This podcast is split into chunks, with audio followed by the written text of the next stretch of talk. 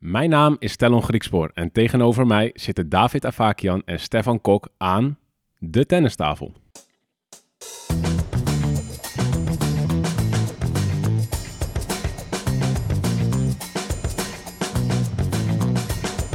Please take your seats quickly, ladies and gentlemen.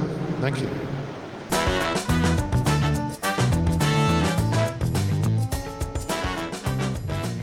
Wat een professional. We hebben een nieuwe host. Kom vaker langs. Ja, Ja. de 99 aflevering. En eh, nou, zoals beloofd hadden we een gast, Tellen Griekspoor. En dan Ja. neemt toch deze show over. Ja, waar wil je het over hebben?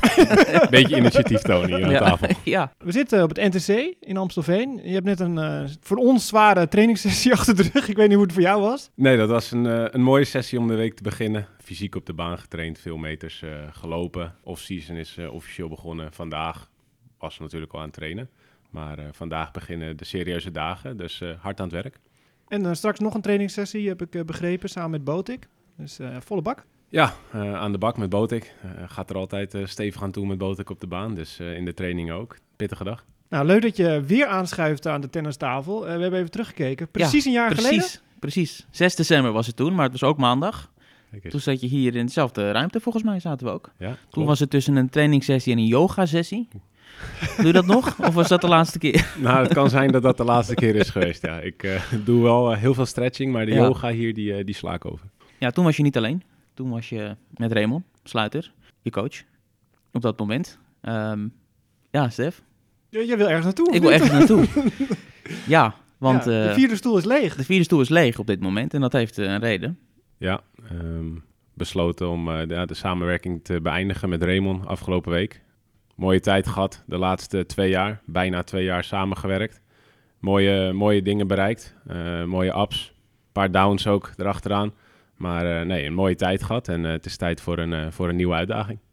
De vraag is dan natuurlijk, wat is uiteindelijk dan de doorslaggevende reden geweest? Want je had natuurlijk ook Dennis Schenk, hè? dat moeten we niet vergeten. Zeker. Twee Den- coaches. Dennis is op dit moment nog steeds, eh, die, zit, ja, die is nog steeds mijn trainer. Ehm, die komt vanavond eh, hierheen gevlogen om eh, de situatie te redden en de trainingen voor zich te nemen. Ehm, ja, je hebt wat gesprekken met je, met je team door het jaar heen. En ja, over niet alles waren we, waren we het eens. En zaten we op één lijn. En ja, wat verschillende inzichten in bepaalde manieren van spelen. Mentaal, fysiek, eh, nou, noem maar op.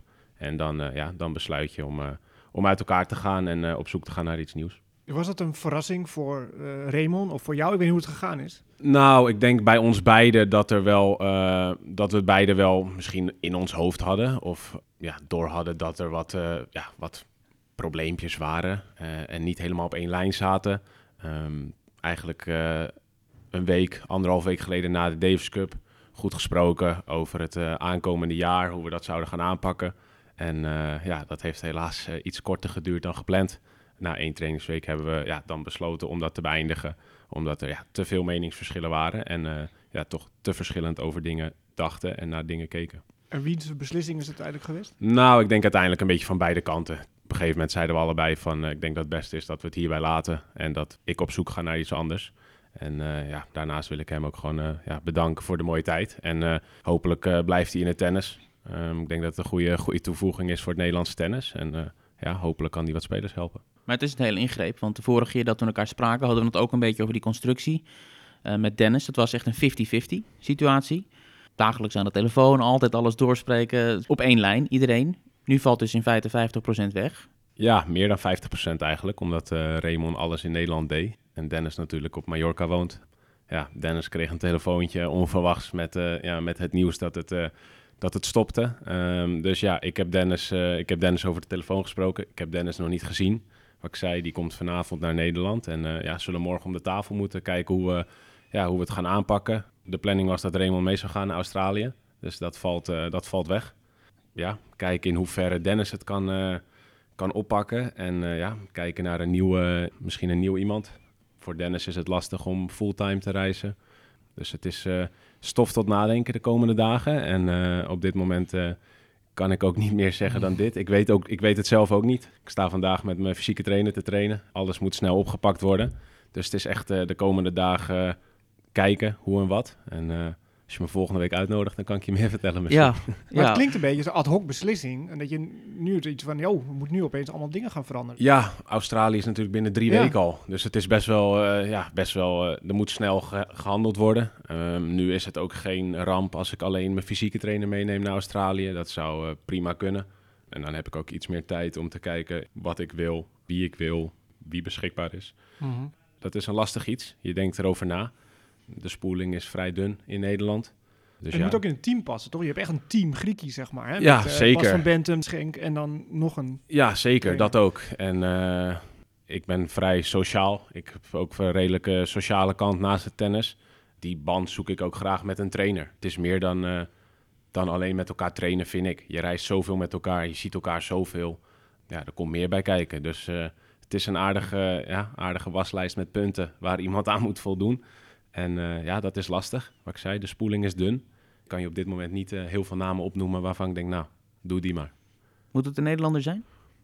Nee, wat mij betreft niet. Hoeft niet per se. Maar dan ja, moet je iemand ook weer naar Nederland gaan halen. Dat is lastig. Eh, als iemand met eh vrouw, kinderen zit, dan ja, krijg het maar voor elkaar. Maar ja, er zullen er genoeg zijn, denk ik. Het Hebben is- mensen zich al gemeld? Nee, eigenlijk eh, helemaal niet. Eh, wat ik zeg, het is eh, drie dagen geleden gebeurd. Dus ik denk ook niet dat heel veel, eh, heel veel mensen het eh, nog weten. Ehm, Nou, na deze podcast, eh nou, telefoon rood-groen, die ging al net alert af. Ja. Sinter- Sinterklaas. ja, Pakjesavond. Wie weet, eh, er zullen ja, mensen zich vast wel eh, gaan melden. Tenminste, dat hoop ik. Ik denk dat het een, eh, ja, het is misschien toch wel een mooie job. Nou, Ja. Scott is wel eens mee geweest. Ja, Broer. Scott, eh, is een grote kans dat die dit jaar dan meegaat naar Australië weer. Die is vorig jaar ook mee geweest. Niet per se als, als coach of als trainer, maar eh, ja, wel heel fijn om, eh, om erbij te hebben. Dus eh, ik, eh, ik denk dat hij staat te popelen om mee te gaan. Even lekker richting het zonnetje, weg van het werk. Wij ook hoor. Stefan, Stefan is ook beschikbaar. Oh, ja. ja, ja. Ja, dus eh, nee, ik denk eh, zoals het er nu uitziet zal ik Australië invullen met mijn fysieke trainer en misschien of hopelijk mijn broer erbij. Ja. Nou, dat was eh, dat nieuws. Nou ja, best wel voor de buitenwereld denk ik wel als een verrassing. Misschien voor voor jullie ook wel, maar voor ons was het wel een verrassing. Ja, zeker. En We hebben jullie ook in de Davis Cup gevolgd natuurlijk. We waren erbij in Malaga. Ja, dan zie je er niks aan af. En het leek een match made in heaven, ook naar hoe we vorig jaar hier zaten. Nee, zeker. Dat hele verhaal vorig jaar was inderdaad hoe ideaal eigenlijk die samenwerking is. En die raakvlakken die jullie toen hadden, die hebben jullie denk ik in zekere zin nog steeds wel. Ja, Dat was Tuurlijk. niet het- de reden dat het is eh, gestopt. nee. En eh, nee, we hebben ook een hele goede tijd gehad samen. We hebben mooie dingen bereikt, eh, stappen gemaakt. En eh, ja, na twee jaar is het tijd voor iets nieuws. Uiteindelijk toch gewoon alweer twee jaar samengewerkt. Eh, de tijd gaat snel. Dus eh, ja, ik ben benieuwd naar het volgende. Ja. Jij wilde nog eh, over het trainersvak iets zeggen, Stef? Nou ja, het nieuws kwam ons eh, dat Nick Bollettieri is overleden eh, gisteren op 4 december. 91 jaar geworden. Eh, ja, icoon natuurlijk, hè, de tenniscoaching. Ehm Dick Suik, is dat jouw eerste trainer geweest? Niet mijn eerste trainer geweest. Mijn eerste trainer is Jan van der Marel geweest. Oh ja. Met, Ja. een, eh, met een pijp in zijn mond. Ja, En vervolgens heeft, eh, ja, heeft Dick mij eh, zo goed als leren tennissen. ja nou, Dick Suik was ook mijn coach. Nou, wij delen de club TC Zandvoort. En ik weet van Dick, die heeft een soort stage of gewerkt bij Nick Bollettieri daar. De eerste weken mocht hij alleen maar naast Nick staan. En dan moest hij steeds precies drie balletjes zo in de hand van Nick geven. En dan kon hij hem zo drillen. En hij zei geen woord, hè, Nick. Maar na een paar weken, dan begon hij toch een beetje te, een beetje te lullen zo tegen Dick. En zo, doen, dan kom je er langzaam in. Dat was wel een keiharde man. Bollettieri. Ja. Oké, ja, ja. Dick ook. Ja. Ja, bijzonder verhaal. En volgens mij liet hij ook altijd gewoon de ballen liggen s'nachts buiten. En Ja. dan moest je de volgende ochtend gewoon weer mee spelen en zo. Regen en zo maakt allemaal Ja, niet uit. maakt ja. allemaal niet Zware uit, ballen. Ja, Nou, grote coach geweest. eh Agassi, Williams eh, zussen hebben daar nog wat gedaan. Sharapova, Haas, eh, Becker.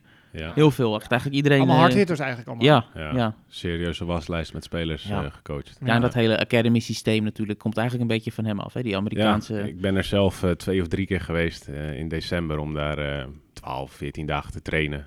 Je hebt daar een, een soort centercourtje, baan 1, met, een, eh, met alle bordjes, met de grote namen die, daar dan, eh, die hij gecoacht heeft of op dat moment coacht.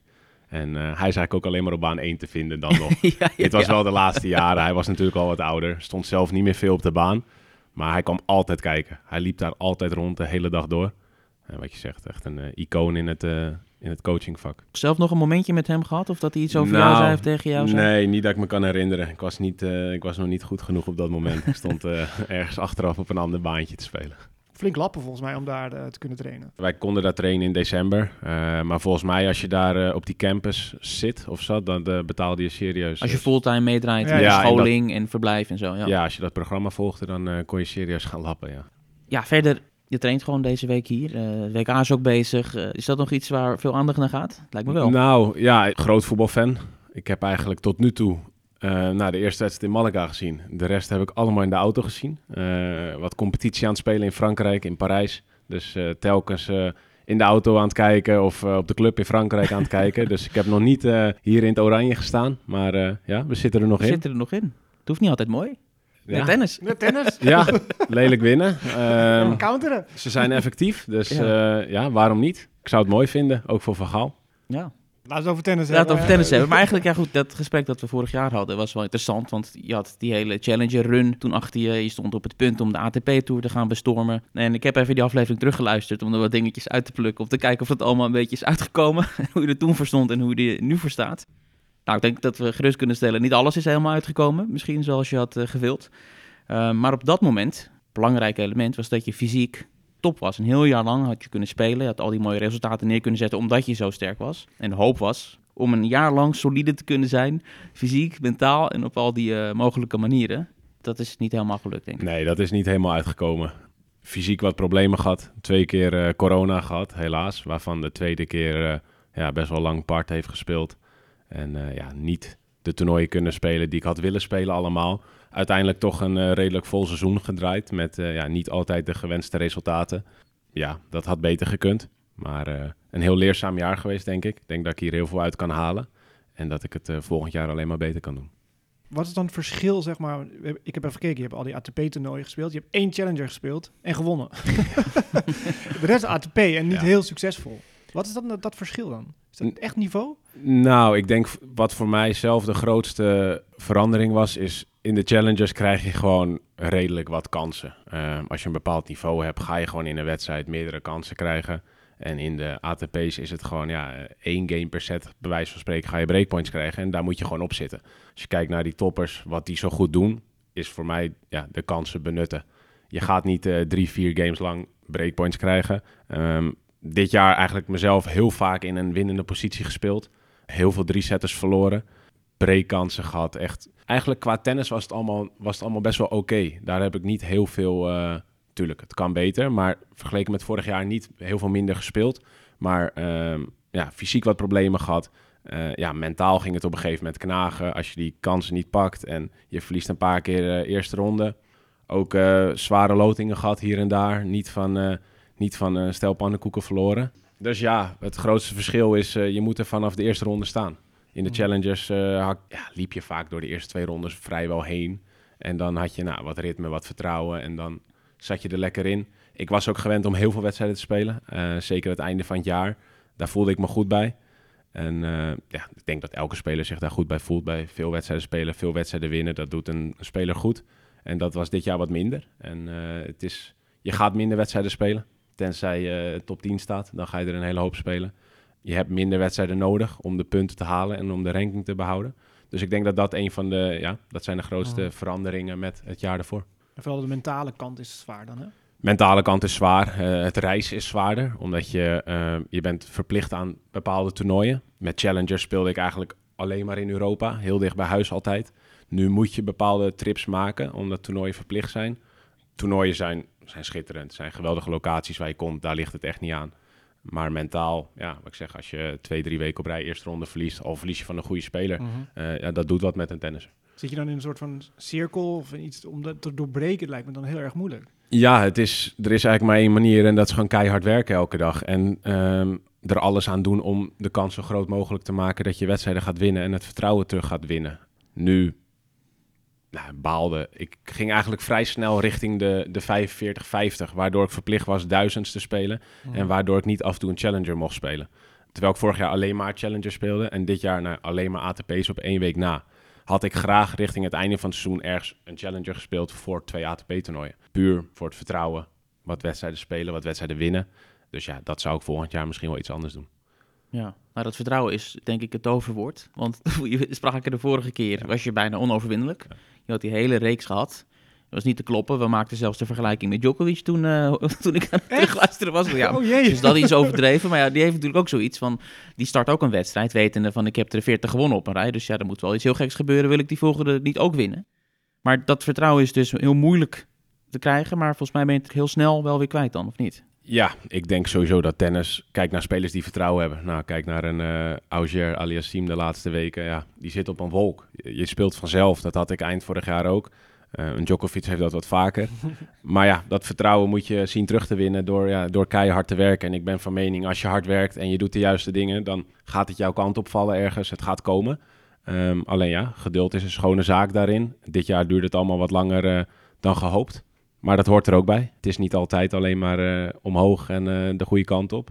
En ik denk dat, eh, wat ik zei, ik denk dat het heel leerzaam is geweest en dat het me alleen maar beter en sterker kan maken.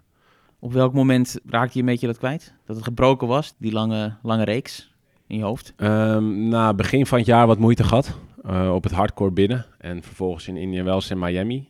Daarna geblesseerd geweest aan het begin van het greffelseizoen. Daarna eigenlijk heel goed opgepakt. Laatste weken greffel en het grasseizoen.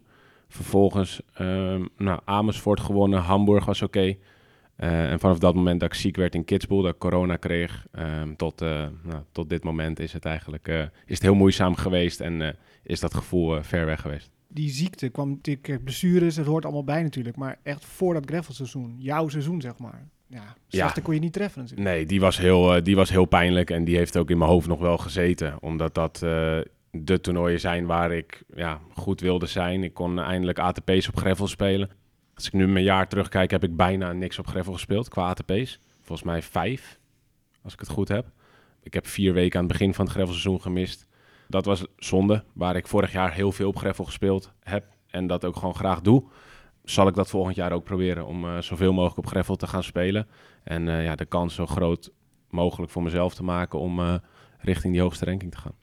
Ja, dus dat betekent in feite ook dat op momenten waarop je de keuze hebt tussen hardcourt en gravel, dat je eigenlijk altijd voor gravel zal kiezen. Ja, volgend jaar zal er een jaar zijn waar ik, eh, als ik kan, ga ik op greffel spelen.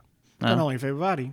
Jazeker, de kans is, eh, is zeer aanwezig dat ik in eh, februari naar Zuid-Amerika ga om daar eh, drie, vier ATP's te spelen. Beetje afhankelijk nog van de Davis Cup, die is gelukkig thuis.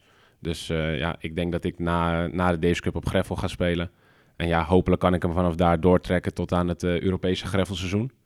Daarmee al een eh, klein voordeel hebben door al veel op greffel gespeeld te hebben. Waar jongens toch vaak in eh, nou, Monte Carlo beginnen. wat moeite hebben nog met, met bewegen, et cetera ja. hoop ik tegen die tijd veel pot op greffel gespeeld te hebben. En ja, daarin hopen zoveel mogelijk potten te winnen en mezelf in een goede positie te spelen. En dat betekent dus, we zien daar eh, die tas van Stefan liggen. Er staat heel groot ABN AMRO World Tennis Tournament op. Dat is ook in februari. Ja, dus de kans is groot dat ik eh, daar niet aanwezig ben dit jaar. Ik heb daar eh, een paar hele mooie overwinningen gehad in het verleden. Ik zal er ook zeker nog terugkomen, dat is het absoluut niet. Maar eh, dit jaar, eh, aankomend jaar, ga ik eh, proberen zoveel mogelijk op greffel te spelen. Heeft er ook iets mee te maken dat dit jaar ABN de planning niet helemaal naar wens was? Want toen sprak je het eigenlijk al uit na je verliespartij, s'avonds laat zonder publiek. Van hé, hey, ik ga hier nog eens goed over nadenken. Ja, dit jaar was er al twijfel of ik ABN zou spelen of dat ik naar Zuid-Amerika zou gaan. Ja, of dat ermee te maken heeft gehad. Het zat al in mijn hoofd. Ik heb het altijd al geroepen. Ik, wil gewoon, ik speel gewoon liever op Greffel. Iedereen weet dat. Die Zuid-Amerika-trip is een hele mooie trip. Ik kan daar goede toernooien spelen. Dus eh, ja, of het ermee te maken heeft gehad. Ik was daar niet helemaal eh, tevreden mee dit jaar, hoe dat daar is gelopen. Kon achteraf ook niet anders, is mij verteld. Vandaar eh, gaan we naar Zuid-Amerika. Ja, maar in zekere zin is het dan beter als we Zuid-Amerika uit hadden gelood met Davis Cup. Ja, ik, eh, ik zat ook... Ik, ik, zat, Slowakije geworden. Ja, Ik zat ook stiekem te hopen op eh, Chili of Colombia uit. Ja. nou ja, Ja, dat was voor mij... eh, Ja, maar daar was ik waarschijnlijk eh, als enige die kant op gegaan. Ik denk dat de rest me had achtergelaten. Maar eh, nee, voor mij was dat, eh, was dat geen, geen ramp geweest, nee. nee. nou, Robin Haas heeft het ook een keer gedaan. hè. ABN overgeslagen om naar Zuid-Amerika te gaan. Ja, volgens mij Timo ook eh, een aantal Ja. keer. En ja. ja, wat ik zeg, het is, eh, het is puur eh, besluit naar mijn eigen... Kijkend naar mijn eigen tennis. Ik speel gewoon graag op greffel. Ik denk als ik daar... eh, Drie toernooien op greffel kan spelen of vier toernooien, dat ik eh, de kans zo groot mogelijk voor mezelf maak om, eh, ja, om het goed te doen en om een goed jaar te draaien.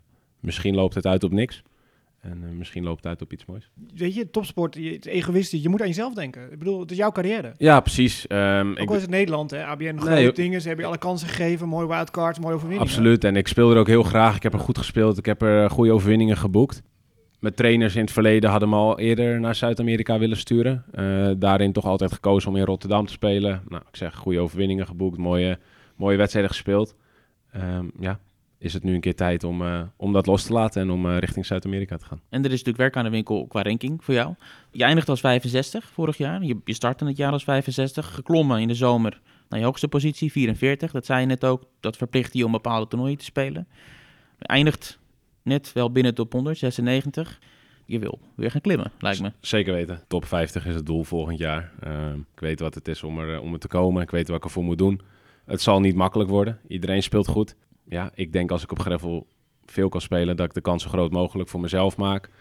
Op tennisgebied maak ik me niet heel veel zorgen. Tuurlijk, er moeten wat dingen beter. Ehm, daar kan aan gewerkt worden. En ik denk als ik fysiek en mentaal in staat ben om het, eh, om het op te brengen, dat ik, eh, ja, dat ik een goede kans heb om daar eh, terug naartoe te werken. Het is een mooi doel om naartoe te werken. Goed jaar gehad, ups en downs, wat minder geëindigd. Maar wat je zei, nog steeds in de top 100. Dus ja, werk aan de winkel voor volgend jaar. Ja, want je wilde proeven aan het ATP-seizoen. Dag in, dag uit, ATP spelen. Hoe was dat? De ATP-tour voor een jaar? Nou, het is een goed leven op de ATP-tour. Het zijn, eh, je komt op mooie plekken, mooie, mooie toernooien. Geweldig georganiseerd allemaal. Daar, is, eh, daar heeft het allemaal niet aan gelegen dit jaar. Maar ja, het, eh, het was zwaar. Het eh, was hier en daar teleurstellend. Maar het is wel weer een eh, mooi doel om naartoe te werken en een mooi vooruitzicht. Ik denk dat ik nog steeds eh, genoeg ATP's zal spelen aankomend jaar. En ik hoop, eh, ja, wat ik zeg, zeker richting de Europese zomer, dat ik daar veel eh, week in, week uit ATP's kan spelen. Veel nieuwe plekken, zeg je ook. Waren er momenten waarvan je dacht, oh, dit had ik niet verwacht, dat dit zo zou zijn? Of andere momenten van, oh, dit had ik wel eigenlijk wel beter verwacht. Nou, het beter verwacht niet zozeer. Ehm, alles is gewoon geweldig geregeld op die toernooien. Zeker op die, eh, op die Masters 1000. Dat zijn eh, ongelooflijke locaties. Nou, je bent zelf in Indië wel eens geweest. Het eh, wordt niks voor niks eh, Tennis Paradise genoemd. Was jouw eerste Masters toernooi? ja, was mijn eerste speelde. Masters toernooi, ja. Was, En mijn eh, eerste interview voor Ziggo was met jou. Ja. Nou, daarna kon het alleen maar minder gaan. Mooi moment. Ja, ja, ja. daar is het fout gegaan. nee, ja, dat zijn, het zijn geweldige toernooien. Ik heb een, eh, weet je, waar ik nog meer allemaal gespeeld? De Europese indoor toernooien zijn ook eh, zijn mooi. Ik ben wel zelf een voorstander van eh, liever buiten spelen. Eh, donkere hallen. Rome was mooi. Rome was geweldig. Eh, ja, Rome was echt top. Madrid helaas gemist. Ja, zoals Rome, waar je in eh, twee banen naast elkaar met een kom eromheen, wat op eh, zaterdagochtend om tien uur helemaal vol zit, helemaal Ja. afgenokt zit. Mensen helemaal door het lint, helemaal dol op tennis. Ja, die hadden allemaal op jou gegokt toen. Ja, maar jou- kom op, hij wint daar van, van eh, dinges, hoe heet die? Giron. Niks aan de hand. En dan verlies je volgens mij die volgende ronde. En die Giron die komt als lucky loser er nog in. Ja, ik verlies van Baes. Ik lood Baes, die Ja, de week die daarvoor. Estoril won. Ja. Oh, ja. Waar ik tweede set matchpoints overleef, break voorkom, derde. Ehm, verlies. Was ook mijn eerste toernooi weer na de blessure. Trainers wilden eigenlijk niet dat ik zou spelen die week. Ik wilde graag spelen. Uiteindelijk was het prima. En Giron die wordt lucky loser en die speelt volgens mij derde Ja. ronde. Dat is niet leuk. Nee. Ik ben net gewonnen ja. van die vent. Hetzelfde met Canada die de Davis Cup wint. Ja. Die Ja. er eigenlijk al uitlagen. Al competitievervalsing links en rechts in de tennis. ja, nou ja, daar is ook wat over te zeggen. Ja, hoe kijk je er tegenaan dat Canada dan de achterdeur, jullie verslaan ze 4-0, achterdeur komen ze erin en dan wel een oorlogsterkte. Ja, Hoe is het? Ik vind het, eh, ik vind het apart. Eh, buiten dat het eh, een geweldig team is met eh Augier en Shapovalov. eh die hebben een aardig team voor de komende jaren. Is het natuurlijk apart dat je in eh, februari met een half team komt. eh, niks te vertellen hebt. En dan nu eh, ja, als lucky loser soort van erin komt omdat Rusland niet mag spelen. Mhm. Klopt dat? En dan eh, win je de Davis Cup. Ja, het is, eh, ik zie het maar als een lucky loser die het toernooi wint. Maar eh, het is natuurlijk een beetje apart. Hij ook. Ja, toch? Ja, Ja, nee, ja, ik ben het helemaal met je eens. Ik vind het, eh, Ja. volgens mij waren er meer landen waren het er niet mee eens.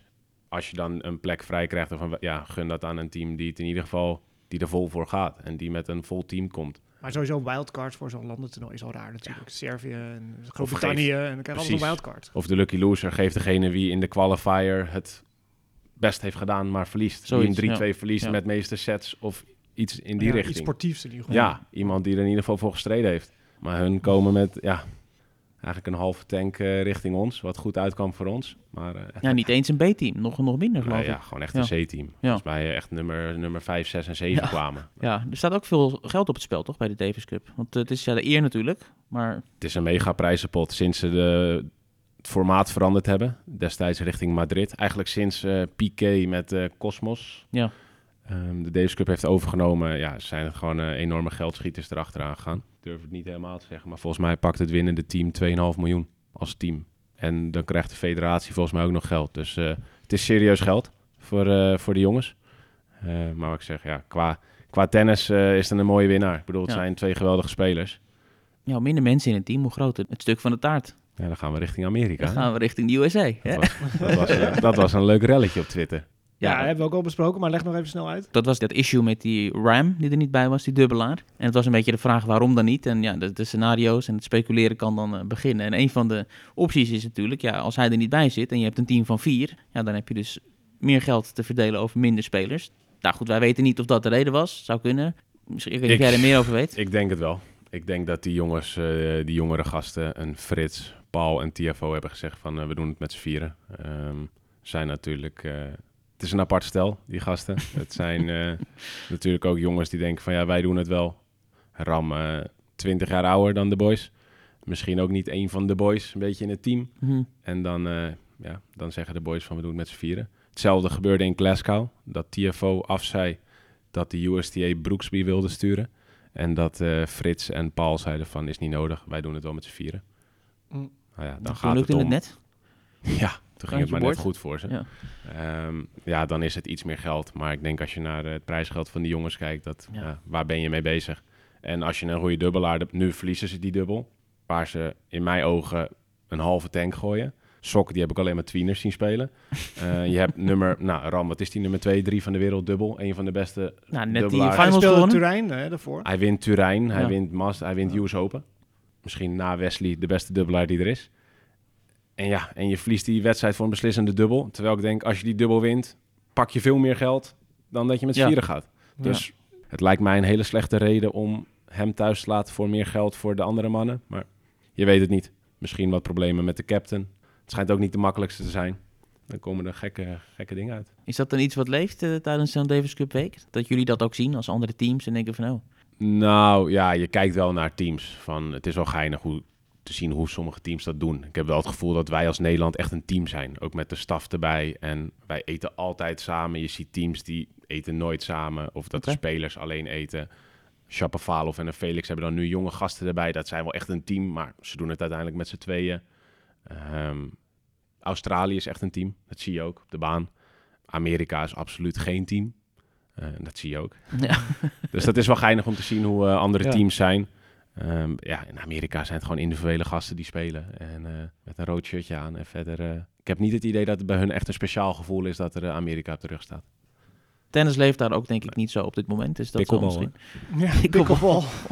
Ja. Komt ook hier naartoe, hè? ja, KNTB gaat de samenwerking aan met de Pickleball. Holland. nog een. P-woord. Nog een P-woord. Wat, Ja, eh, ja, want wij proberen het woord padel een beetje te vermijden in deze... ik niet. Jij. ja, ik wel. Ja. P-woord. Pickleball gaan we niet aan beginnen. Nee, Verschrikkelijk. lijkt me ook, ja. Maar goed, verder over tennis. Hadden het ook val, niet vals spelen, maar zeg maar ehm, niet helemaal eerlijk. Verdasco is twee maanden geschorst. Ja, ik heb daar niks van. Iemand, Botik vertelde mij dat. Ja, hij ehm, Had heeft een niet medicijngebruik en daar heeft hij dan toestemming voor om dat te eh, mogen gebruiken. Maar dat was verlopen, zijn toestemming. Dan was hij te laat met vernieuwen en daardoor is hij twee maanden geschorst. Hoe ingewikkeld is dat? Het hele dopingverhaal voor die tennissers. Moet jij nu vertellen dat je nu met ons hier zit een podcast op te nemen, omdat ze straks kunnen binnenvallen? Die hebben je al een gebroken raam. Hebben ze toch geprobeerd? Nou, ik heb wel... Hoe eh, ingewikkeld is dat? Ja, het is best wel ingewikkeld. Ehm, wij spelers vanaf een bepaald punt, volgens mij is het vanaf top 100. Ik heb het nu eh, een volledig jaar gedaan. Moet elke nacht invullen waar ik slaap. En moet elke dag een tijdslot van een uur geven waar ik op dat moment moet zijn dat ze binnen kunnen vallen. Oké. Ik heb ze dit jaar eh, zes, zeven keer voor de deur gehad. Ik heb hem dan van vijf tot zes ochtends staan. Ja, dan bellen ze me wakker, maar kan ik in ieder geval wel plassen. Ik heb ook een keer gehad dat die man drie uur in mijn woonkamer zat. dat we samen Ajax PSV aan het terugkijken waren. Zit je ook niet helemaal op te wachten. Nee. Weet je, dat je thuis op de bank zit met iemand van de dopingcontrole Nee. naast je. Ehm, ja, op toernooi is het anders. Dan moeten ze je gewoon volgen waar je heen gaat. Kan je gaan eten, kan je gaan behandelen. Volgen ze je gewoon. Thuis kan je geen kant op. Dus ja, wij moeten dat wel aangeven. En verder hoef ik hoef geen lijst door te geven van wat ik wel en niet gebruik. Ehm, ik Want je wel- gebruikt niks. ik gebruik niks. Ik, moet in de ga ik moet uiteraard wel in de gaten houden wat ik gebruik. Maar ik heb zelf geen eh, medicijnen of middelen die ik, eh, die ik aan moet geven, zoals Verdasco. Ehm, ik vind het wel een aparte ban van twee maanden, want volgens mij kan die Australië gewoon Ja, spelen. 8 januari loopt het af. Ja. Dus hij dus hij heeft maar ja gezegd, Ja. prima. hij mist alleen de eerste week van het Ja. jaar. Dus ja, wat voor schorsing is dat dan? Maar Maar Ja. goed, hij heeft ook toegegeven van ja, het is gewoon een papieren iets Ja. wat verkeerd is gegaan. Ja. Maar dat zijn die TUE's, hè? die eh, Ja. Therapeutic Use Exemptions. Die Ja. uitzonderingen van ik neem deze en deze eigenlijk verboden middelen, omdat ik een bepaalde aandoening heb. Ja. Maar die hele discussie barst ook los. Waarom nemen bepaalde spelers bepaalde ADHD-medicijnen schijnen ook... eh, ja, die schijn je door te moeten geven. Ja, ja, dat maar- was voor, voor Dasco dan. Dat was voor Dasco. Oké, ja, Verdasco. Ik ken hem niet goed genoeg, maar het Beetje zal... hyperactief ventje. Nou ja, op de baan wel, hè. ja, daarom. Aardige driftkikker op de baan. Ja. Ik heb één keer tegen hem gespeeld. Toen moest hij, eind vorig jaar in Tenerife moest hij eigenlijk ja. gedisqualificeerd worden. Racket ging de tribune in. En eh, ja, hing die ook een beetje het binky uit. Maar eh, Oh, oh, Ja, ja. eerst Lopez, en toen voor Dasco of andersom. Was het Ja. Hardcore die buiten. twee op rij, ja, Ja. Dat, zijn Ja. niet, dat zijn niet mijn grootste vrienden, die twee. Staan allebei lang voor de spiegel. Wat zeg je, ja. ja. Ja. ja, we hebben het al een beetje gehad over de mooie momenten, de minder mooie momenten. Ehm, maar als we gewoon kijken naar de Tour, wie, wie heeft jou verrast van eh, je collega's? Alcaraz, uiteraard. Niet verwacht dat hij nummer 1 zou worden. Wel verwacht dat hij eh, top 10, top 5 zou gaan halen. Ik denk een eh, buitengewoon talent. Een, eh, een pareltje voor het tennis, denk ik, voor de komende jaren. Ongelofelijke atleet. En ja, dan toch wel heel knap hoe hij, eh, hoe hij de US Open ook wint. Eigenlijk toch wel als grote favoriet. Hoeveel toernooi heeft hij gewonnen dit jaar? Zes? Vijf. Vijf. Nou, wint Miami. Ook op hardcore gewoon, ja, wint eigenlijk meer op hardcore dan op gravel. Ehm, daarnaast Felix de laatste, laatste maanden. Eigenlijk altijd wel ja, onder de indruk geweest, ook van hem. Nadal, toch? Djokovic, die nog steeds gewoon laten zien van... eh, ja. Ja, wie is de beste speler van de wereld? in mijn ogen Djokovic nog steeds de beste. Hoe ver zit jij daar vandaan? Je hebt tegen Alcaraz gespeeld op Wimbledon. Dat was keihard voor jezelf na Ja. afloop. Maar hoe, ver, hoe groot is dat gat? Nou, ik- dat gat vind ik wel groot. Ik denk dat dit wel echt... eh, ik vind top 5, top 8 vind ik wel echt eh, uitzonderlijk. Ehm Djokovic ook. Dat is, dat is wel echt een ander niveau.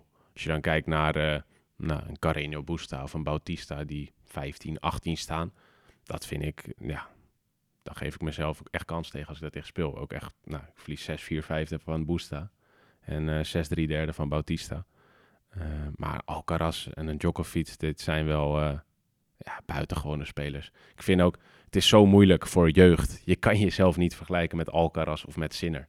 Het is, het, Niet reëel natuurlijk. het is niet reëel. Ehm, hetzelfde met Zverev, die op zijn achttiende al eh, top 20 stond. Het zijn buitengewone, het zijn uitzonderingen. Maar hoe ga je dan zo'n wedstrijd in, zo'n Alcaraz? Van ik ga alles uit mijn reet slaan en hopen dat het goed valt? Of meetennis hopen dat hij een slechte dag heeft? Hoe ga je daarin dan? Als Ja, je dat, dat- geloof hebt van, of ja, ik weet niet of je dat geloof hebt, maar van Dat- je zegt dit is echt buiten categorie. Dus Dat is wel geinig. Dat is dat ik tegen Djokovic speelde op de US Open. Was het van, oké, wat ga je doen? Ga je zorgen dat je in je eigen comfortzone blijft en op die manier het beste gaat spelen, maar de kans dat je gaat winnen is minimaal? Of ga je echt buiten je comfortzone en proberen de kans zo groot mogelijk maken dat je wint, maar kan je volledig afgaan?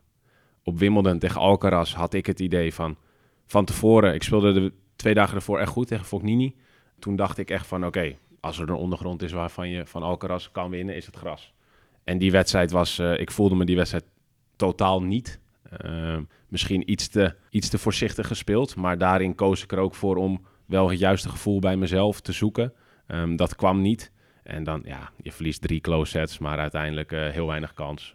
En was hij zelfs eh, op die ondergrond gewoon echt beter. Is het dan dat die gasten ten opzichte van een Carreño of iemand anders, dat de kwaliteit van elke bal gewoon beter is? Ja. Of is het meer van op een belangrijk moment dan staan ze er? Of is het een combinatie van al die dingen? Ja, ik denk dat het een beetje een combinatie van beide is. Ik vind een Alcaraz zoveel kwaliteit in elke bal hebben zitten. Ehm, er is geen bal waarvan je denkt van die is even wat minder. En het lijkt wel alsof ook elke bal vol gas is.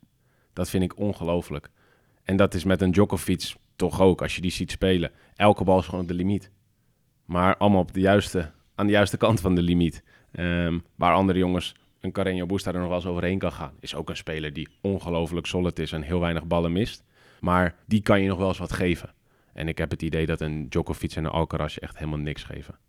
Is het in zekere zin dan beter voor opkomende jeugd, voor jou misschien zelf ook nog, om, om eerder op te kijken en te proberen een soort Bautista Agut na te streven in plaats van die onbereikbare grootheden?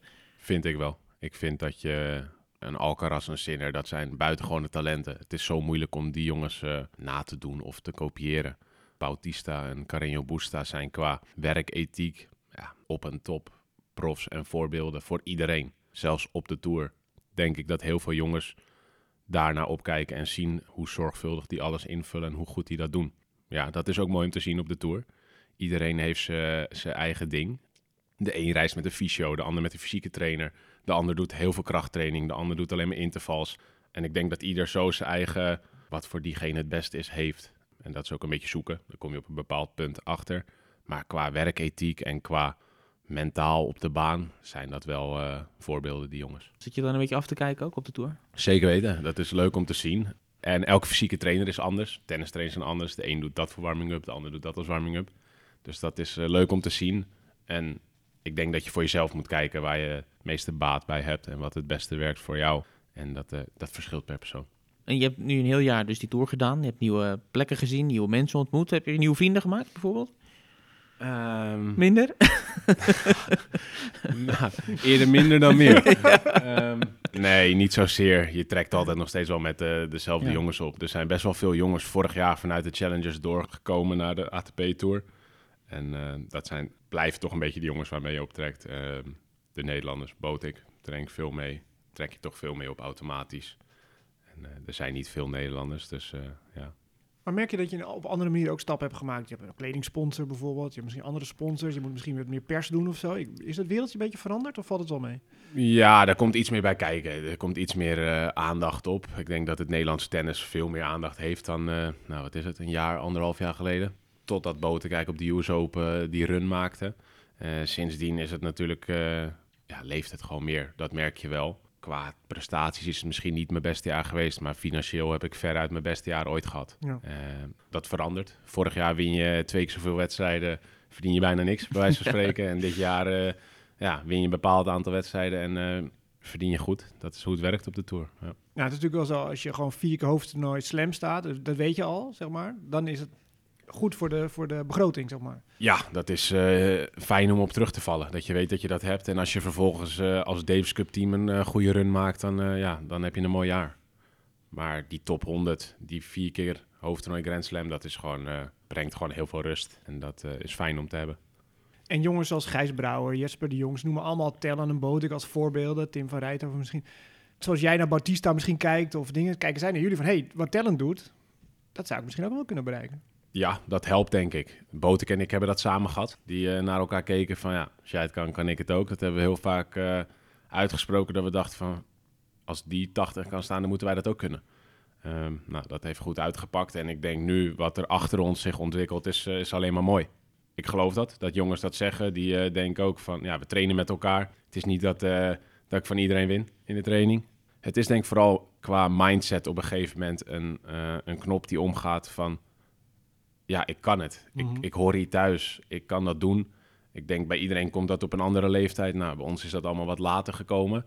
Maar eigenlijk vanaf het moment dat ik dat heb gehad, dat ik dacht van, ja, ik kan het, is het ook gebeurd. En heb je gewoon meer vertrouwen in jezelf en in de, de kunnen dat je, ja, dat je mee kan draaien bovenin. Nou, je hebt bewezen je top 50 te kunnen halen, maar er te blijven is dat nog wat anders. Ja, blijven, blijven is wat anders. Ja, dan moet je echt week in week uit constant zijn ja, eigenlijk als ik naar mijn eigen jaar kijk, eigenlijk een, uh, nou, een heel teleurstellend jaar gehad.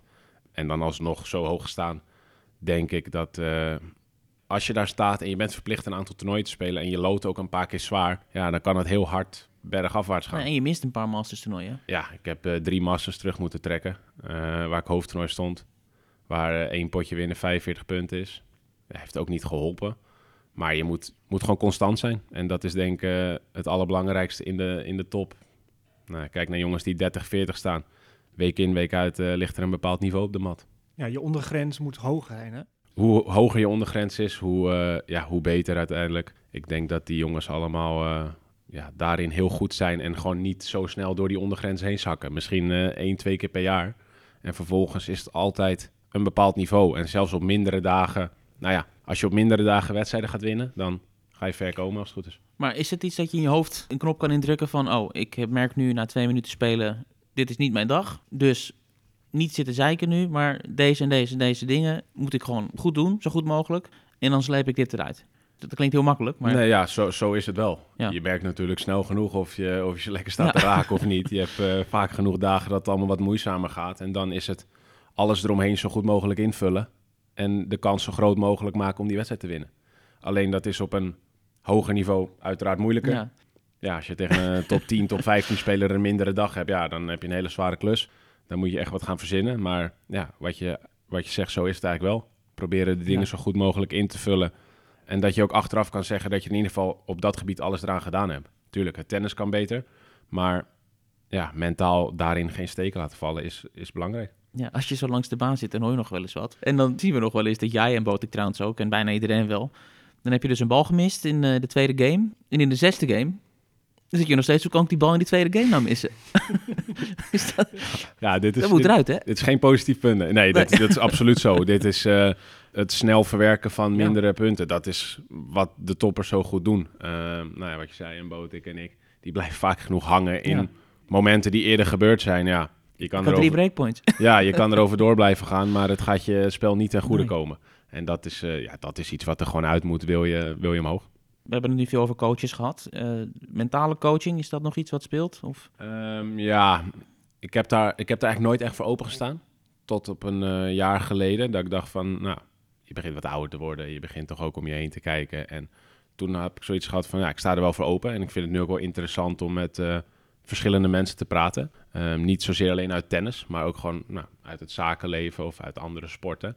Ik had heel vaak met mentale trainers, specifiek voor tennis, zoiets van... Ja, maar jij weet niet wat het is om op 4-4 30 gelijk in de derde set te staan.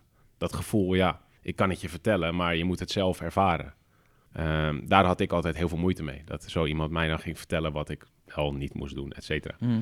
Ehm, en ik, ik sta eigenlijk veel meer open voor mensen buiten tennis. Omdat ik zoiets heb, ja, als jij je buiten de baan ontwikkelt, ja, dat neem je ook mee op de baan.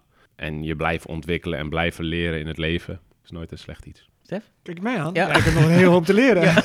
ik hou me aan de lippen. ik heb heel veel nog te leren op de baan. Oh ja, op. Ja. Maar wie, wie ook misschien een leuke coach is, is eh, Nick Kyrgios. Ja. Hij vindt zichzelf dat hij genomineerd moet worden als Ik coach van het het, ja. jaar.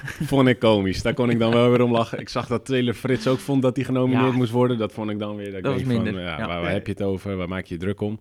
Kyrgios die zei dat hij genomineerd moest worden voor coach. Ja, omdat Heeft hij zich- zichzelf naar de Wimbledon finale heeft gecoacht. Vind ik, eh, vind ik komisch, vind ik mooi. Ehm, ja, mooie toevoeging voor tennis, Kyrgios. Buitengewone speler, buitengewoon talent. Heeft het dit jaar ongelooflijk goed gedaan met eh 15 toernooien. Zoiets. Zoiets, ja. Minimum. Veel eh, meer eh, is hij niet, Nee. is die niet opkomen dagen. Ja, ik denk dat we hem in Australië... dat hij nog wel eens gek kan gaan doen in Australië. Ja, dat is een mooie brug, denk ik, om een beetje vooruit te kijken. Niet alleen naar hoe jij het gaat doen volgend jaar, je hebt het gezegd, top 50 is het doel. Maar als we naar het hele speelbord kijken, zijn meerdere spelers. Ja, wat zijn de voorspellingen, wat gaat er gebeuren komend jaar?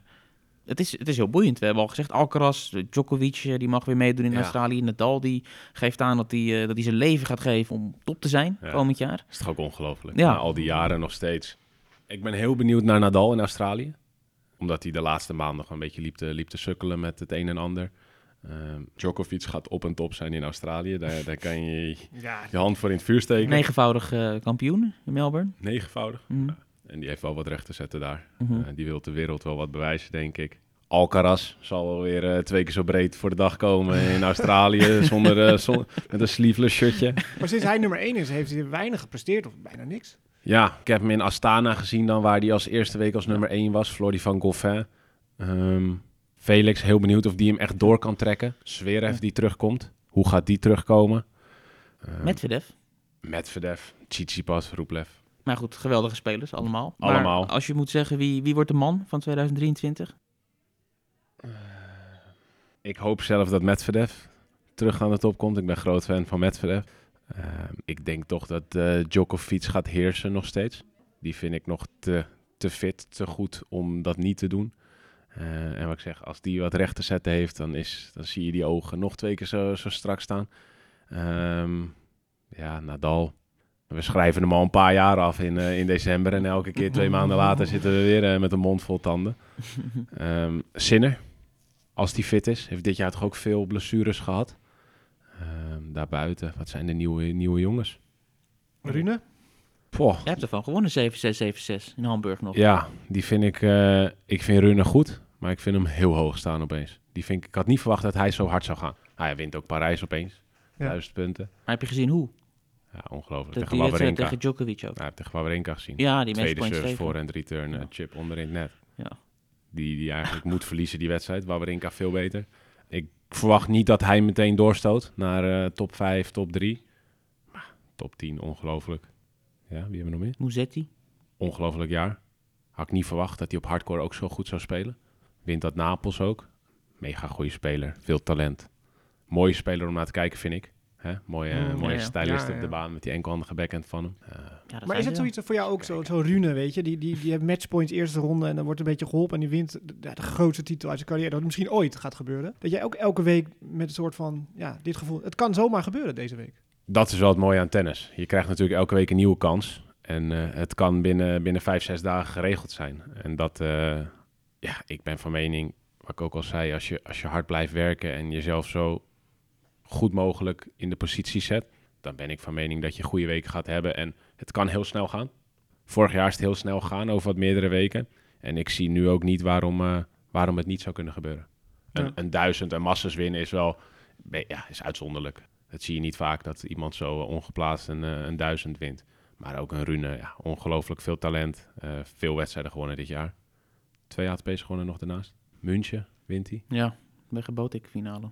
En wint hij ook Stockholm. Ja, Ja. van Tsitsipas Ja, kwam in de eh, finale. Winnaar, ja. En dan nog eh halve finale. Ja, ongelooflijk. Ja, sta je top 10. Maar ja, Rosmalen, team van Rijthoven. Dat kan ook. Precies. Binnen vijf dagen is het geregeld. Binnen vijf dagen verander je je leven. Hoe heb je daar naar gekeken? Ehm, vond ik mooi. Ik, eh, ik ben goed met Tim. Ik heb Tim eigenlijk de laatste jaren heel veel zien struggelen. Heel veel eh, moeite gehad met nou, zichzelf eh, op de baan. Misschien een beetje plezier op de baan. Werd natuurlijk altijd geroemd als, eh, als het talent die het moest gaan doen. Eh, altijd het idee gehad dat Tim eh, het mij altijd gunde. Of anderen altijd gunde. Tim was nooit... die had daar nooit moeite mee. En uiteindelijk dat het dan zo voor hem valt, ja, dat is mooi. Hij is op zijn manier gewoon blijven, blijven werken, blijven hangen. Hij heeft er vast wel over nagedacht om te zeggen van jongens, ik kap ermee, ik ben er klaar mee. Ehm, dat geloof ik zeker. En dan, ja, dat hij Rosmalen wint, dat eh, had niemand gedacht. Ik krijg gewoon kipvel, Ja. ongelooflijk wat hij daar deed. Ehm, ik weet, ik heb alleen die derde set gezien tegen Felix, dat hij twee keer 0-40 krijgt, dat hij hem niet breekt. Dat hij blijft hangen, blijft hangen en dat hij hem gewoon in de tiebreak dan nog pakt. Terwijl hij daar mentaal al lang had kunnen knakken. Wat waarschijnlijk op elk ander toernooi was gebeurd. En hij, ja, hij zat daar op een wolk. Medvedev eh, in de finale had helemaal niks in te brengen. Toch? Wat Nee, ik daarvan nee. gezien heb. Nee, dat is niks. Ja, en dan win je opeens een ATP. En dan sta je opeens een randje top 100. Hopelijk kan hij het oppakken. Wel wat moeite gehad de laatste maanden. Nou, wat ik zeg, zijn leven heeft het, het heeft allemaal wel wat veranderd. Ehm, speelt ook opeens eh, andere toernooien. Ja, hopelijk kan hij het oppakken en de aansluiting vinden in de top 100. Vierde ronde Wimbledon haalt Djokovic een setje pakt. Ik wil net zeggen. Ja. Die ook nog, ja. Ongelooflijke drie, vier weken had hij daar. Maar eh, je gunt het hem, maar ik, ook een beetje een jaloerse blik. Ehm, nee, eigenlijk helemaal niet. Omdat ik... eh, tuurlijk, je wilt zelf ook een ATP winnen. Dat is, eh, dat is een doel. Ik denk dat hij ook laat zien van... Als hij het kan, Mhm. kan ik het ook. Wederom dat gevoel. Hij laat alleen maar zien dat het mogelijk is. Ja, een boot, ik hik daar ook tegenaan, tegen zo'n titel. Die zal ook het gevoel hebben van, ik kan het doen. Het kan elk moment gebeuren. Ik zeg, eh, het kan binnen vijf, zes dagen geregeld zijn. Nou, je wint zomaar een dubbeltitel. Ja, Ja, het kan heel gek lopen in het leven. ja. Dat is misschien net zo verrassend. Dat had helemaal niemand verwacht. Hij is toch de ATP-titel. Ja, zeker. We kunnen om lachen, maar voor de dubbelaars is het reden serieus. Die willen die punten graag hebben. ja. Ik heb er niks aan. Nee, hele, was uiteindelijk een hele mooie, hele mooie week. Eh winnen ook echt van eh, nou, drie echt serieuze teams. En eh, we hadden al vaker wel wat discussies met eh, de trainers die we, die we hebben. Van eh, ja, jullie kunnen goed dubbelen, maar laat het dan ook eens een keer zien. We hadden dit jaar nog geen dubbel samen gewonnen.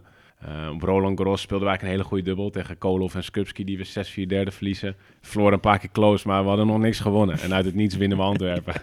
Waar we eigenlijk allebei eerste ronde single verloren en zoiets hadden van, nou, door naar het volgende toernooi. Moesten we nog een weekje blijven. ja. Meer dubbels met Botek volgend jaar? Ehm, als de kans zich voordoet, dan eh, spelen we zeker. Zal iets lastiger worden omdat ik nu af en toe quali moet gaan Ja. spelen en dan met de week erna zit. Maar eh, als het kan, spelen we samen. Het is niet dat we afspraken hebben of eh toernooiplanning erop aanpassen. Maar wanneer we hetzelfde toernooi spelen, dan eh, is de kans zeker groot dat we dubbelen. En dan gaan we het nog maar eens een keer proberen om een Ja. titel toe te voegen. Ja, we hebben eigenlijk al een beetje vooruitgekeken naar komend jaar. Was het Potik aan het eind? Ehm, ik denk dat hij zijn eerste titel wint dit jaar. Ja, ik hoop dat hij zich... ja, ik ga voor top 25. Plaatsing op de slams. Ik denk dat hij aan het einde van het jaar geplaatst staat bij de eerste 32. Wat staat hij nu? 35, 34?